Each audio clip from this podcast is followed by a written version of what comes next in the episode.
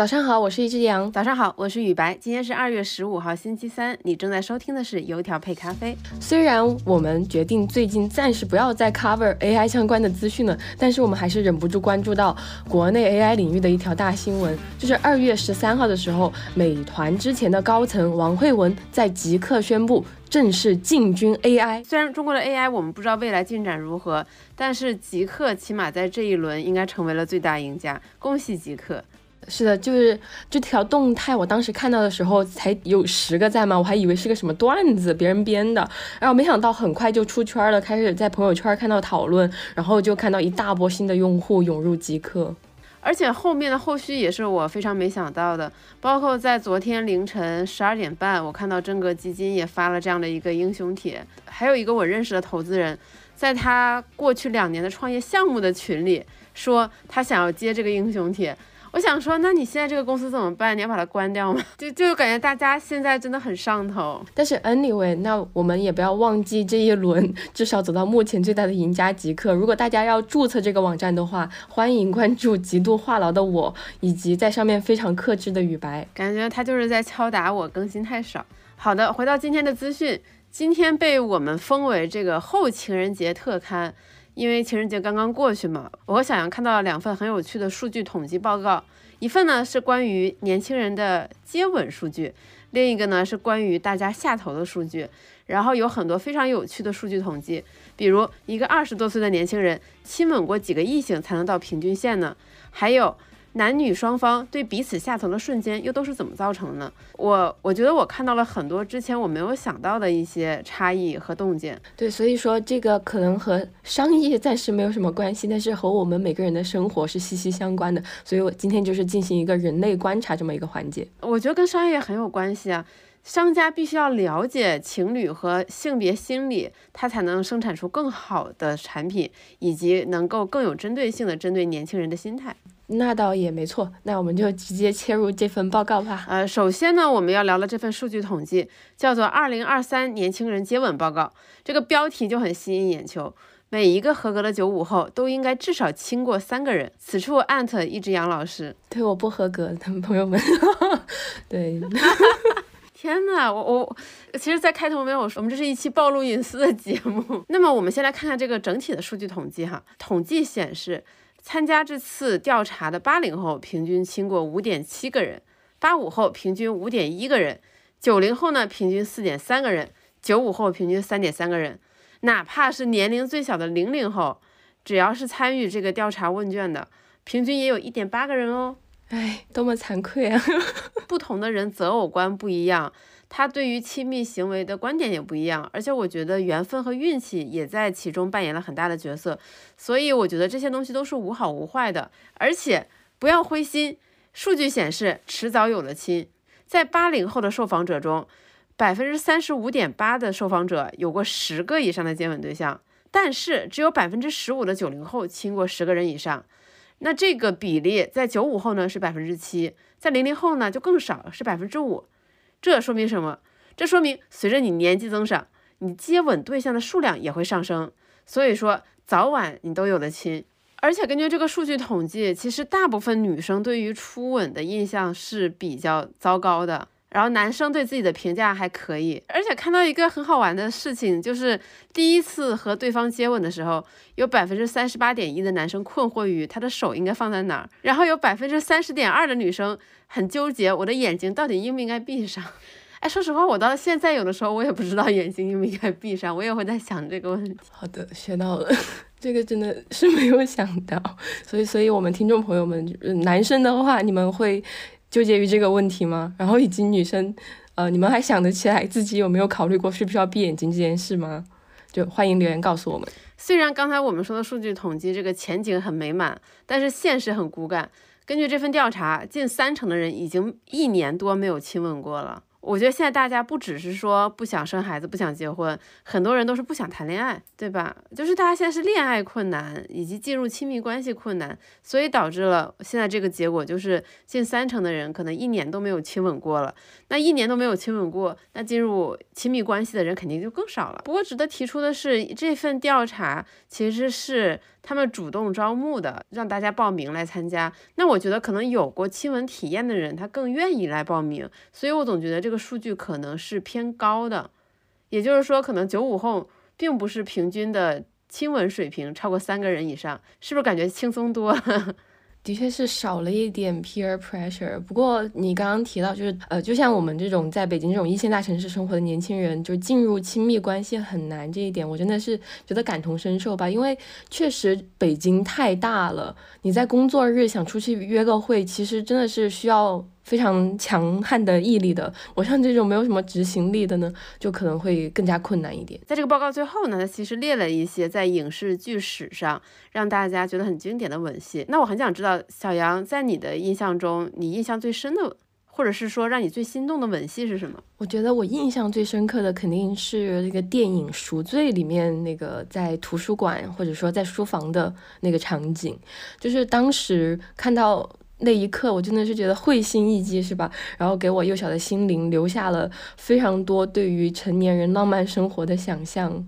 虽然我年少时喜欢凯拉奈特利，但是《赎罪》我居然一直没看过，也是很神奇。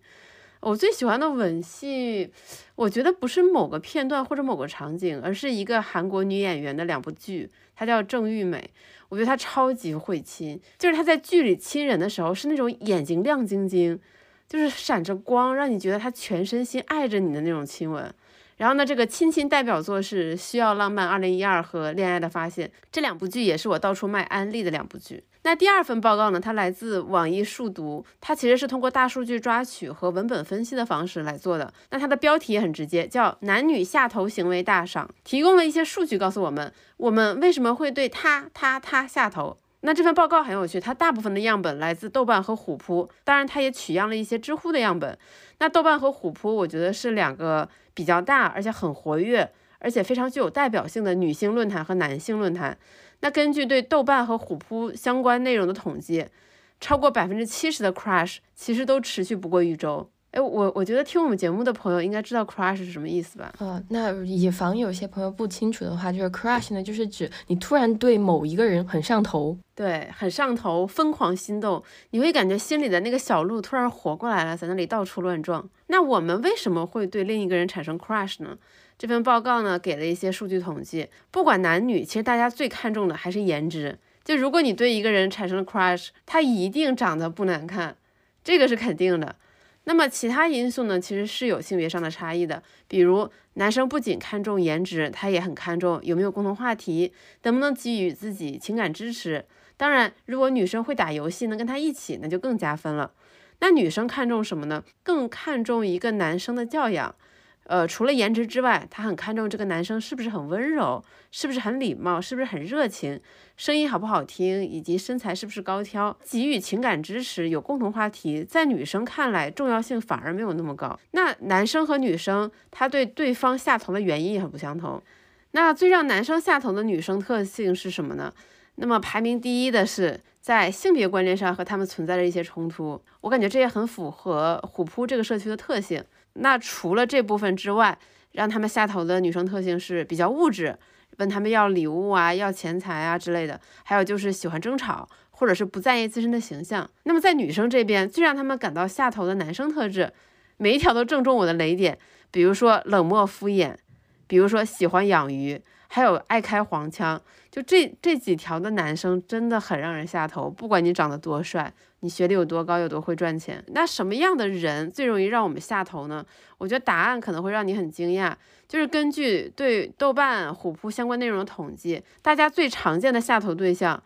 是自己几乎每天都能见面的同事们。我一开始觉得很奇怪，但是后来觉得可以理解，因为你想，其实大部分人开始谈恋爱都还是进入社会以后，觉得自己应该去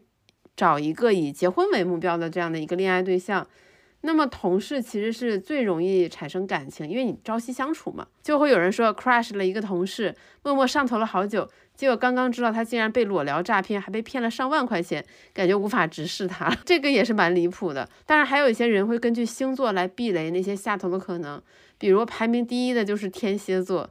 天蝎座的朋友，请说出你们的委屈。根据数据统计，最让人下头的星座前三名，第一是天蝎，第二是白羊，第三是金牛。当然了，像我和小杨的巨蟹座其实也被吐槽的很厉害，很多人会说巨蟹男是渣男，遇到巨蟹男快跑，血泪经验。当然了，就是如果你发现自己的星座排位靠前，但你还是可以看开一点，毕竟就是离婚最主要的原因是结婚，下头最主要的原因当然是上头。只要我们平时不轻易上头，也就不会轻易下头。小杨，你曾经因为什么原因对男生下过头呢？让我印象最深刻的一次下头体验是那个男生有撒谎，就是我们其实是网友嘛，在见面之前他给我非常错误的预期，当他站在我面前，我真的是觉得一整个人超级下头。就是说老实话，他本身的情况是怎么样的，我完全是可以接受的，就是我也没有很外貌协会或者怎么样，但是撒谎这一点我真的是不能忍。因为我觉得撒谎的男生他就是反映出两点嘛，一个是不自信，第二个是没有什么安全感。嗯，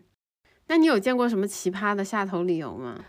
奇葩的下头理由，呃，不如你先说，我想想。我见过的最奇葩的下头理由是一个男生跟我说，他因为女生上厕所不关门，所以他感到下头。这个很像《欲望都市》里的情节耶。对，我当时觉得很抓嘛。我之前曾经对我一个男友下头，是因为他老是念错别字，开始感到非常紧张，对吧？因为我也经常念错别字。不，我没有到那么 picky， 但是他真的是就是属于那种莘莘学子，他一定会念错，就是所有的常见的那些错别字，他永远都会念错，因为他本来就是偏体育生的那种。举个例子呢，有一次我跟他吵架，他就说我，而且那时候还异国嘛，他就说我处处逼人，直接把我气笑了。我我就跟他说对不起，我不该处处逼人。就是刚才讲了这么多下头的事情和理由，我觉得可能会听得大家比较丧，不如最后我们一人来分享一个印象深刻的 crush 吧。曾经的我有一次 crush 是因为那个男生其实是我之前的朋友，就是我们认识超过十年以上了，然后就很久没见，就是双方见面之前都很紧张嘛，那坐下来之后当然是相谈甚欢，但是走他送我走，然后我上车之后，然后他就很坦诚很真诚的给我发了个信息，说他说其实我每次见你之前都还蛮紧张的，呃，然后我就跟我也很自然的回他的，其实嗯我也挺忐忑的，彼此都很坦诚，这是让我觉得比较容易上头的这么一个类型吧，就是双方真诚的交流。虽然我有点疑惑，就是如果他不说自己很紧张，也不代表他不真诚，他只是如实的描述了自己的感受，但是我听说那种校园青春纯爱片的感觉，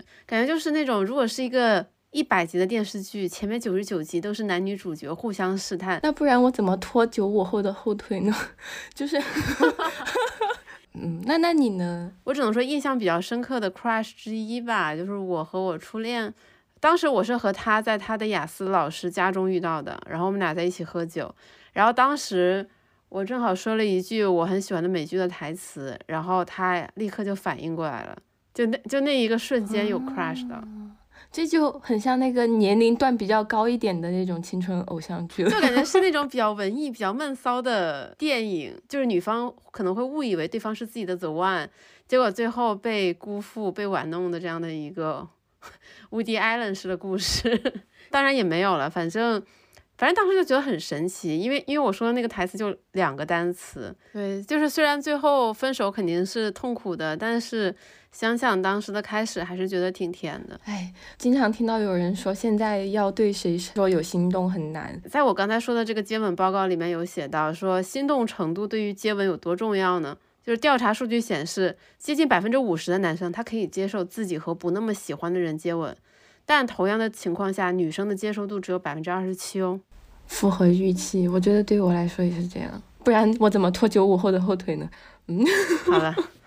本期的重点就是对不起，我拖了九五后的后腿。那以上就是我们本期的全部内容了。我们今天的一句话新闻是什么呢？Temu 在超级碗这个影响力巨大，相当于美国春晚的橄榄球比赛，砸了将近一个亿的人民币来投放一分钟的广告。打出了一个非常厉害的品牌口号，叫做像亿万富翁一样购物 Shop like a billionaire。 真好，我们现在终于知道这个拼多多的出海品牌该怎么读了， Temu。 好了， Temu 我也终于记住了。那朋友们，以上就是我们今天的全部内容，祝大家在新的一年都能亲到让自己心动的人。好的，也是这个祝福也送给我，我好好的收下了，揣进兜兜里我们周五再见哦，也送给我自己。